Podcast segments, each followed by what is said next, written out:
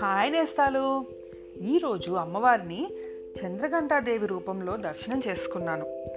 అసలు అమ్మవారు ఈ అవతారం ఎలా ఎత్తారో తెలుసా మీకు? చెప్తాను వినండి. నిన్నటి కథలో శివుడు పార్వతీదేవిని వివాహం చేసుకోవడానికి ఒప్పుకున్నాడు.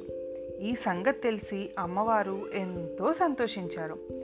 పార్వతీదేవి తల్లిదండ్రులైన మేనకాదేవి హిమవంతులు కూడా చాలా సంతోషించి వారి పెళ్ళికి ఒప్పుకున్నారు. పెళ్ళి రోజు రానే వచ్చింది. శివుడు దేవతలను మునులను తన గణాలను శ్మశానంలో తనతో ఉండే భూత ప్రేత పిశాచాలను అందరినీ తీసుకుని పెళ్ళి దగ్గరికి వచ్చాడు. మరి వారందరినీ చూస్తే భయమేస్తుంది కదా. అలాగే పార్వతీదేవి తల్లి అయిన మేనకాదేవి కూడా వాళ్ళందరినీ చూసి కళ్ళు తిరిగి పడిపోయింది. అప్పుడు అమ్మవారు చంద్రఘంటాదేవి రూపంలో శివుడికి కనిపించి తమ కుటుంబ సభ్యులు అందరూ భయపడుతున్నారు. కాబట్టి కొంచెం మీ వేషం మార్చుకోండి అని కోరుకుంది. శివుడు సరే అని అంగీకరించి రాకుమారుడి వేషం ధరించాడు.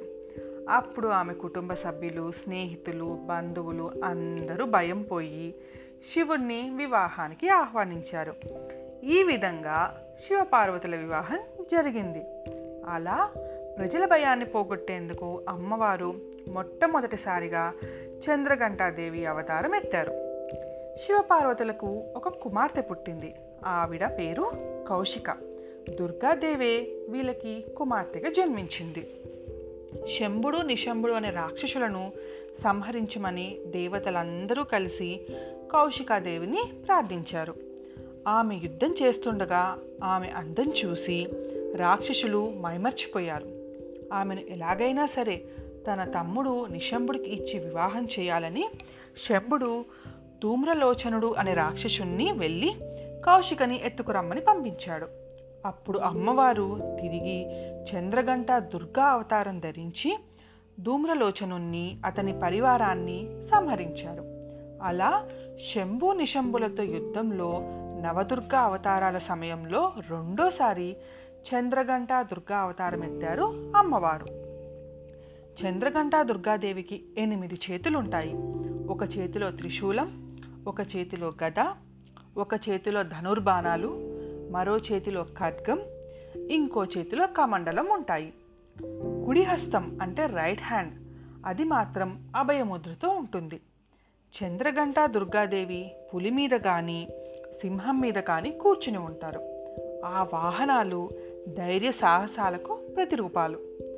అమ్మవారి కిరీటంలో అర్ధచంద్రుడు ఉంటాడు. అంటే నేనేనండి? పాలభాగంలో మూడు నేత్రాలతో ప్రకాశిస్తూ ఉంటుంది ఆ తల్లి. అమ్మవారు బంగారు వర్ణంలో మెరిసిపోతూ ఉంటారు. చూడటానికి మన రెండు కళ్ళు చాలవనుకోండి. అంత అందంగా ఉంటారు.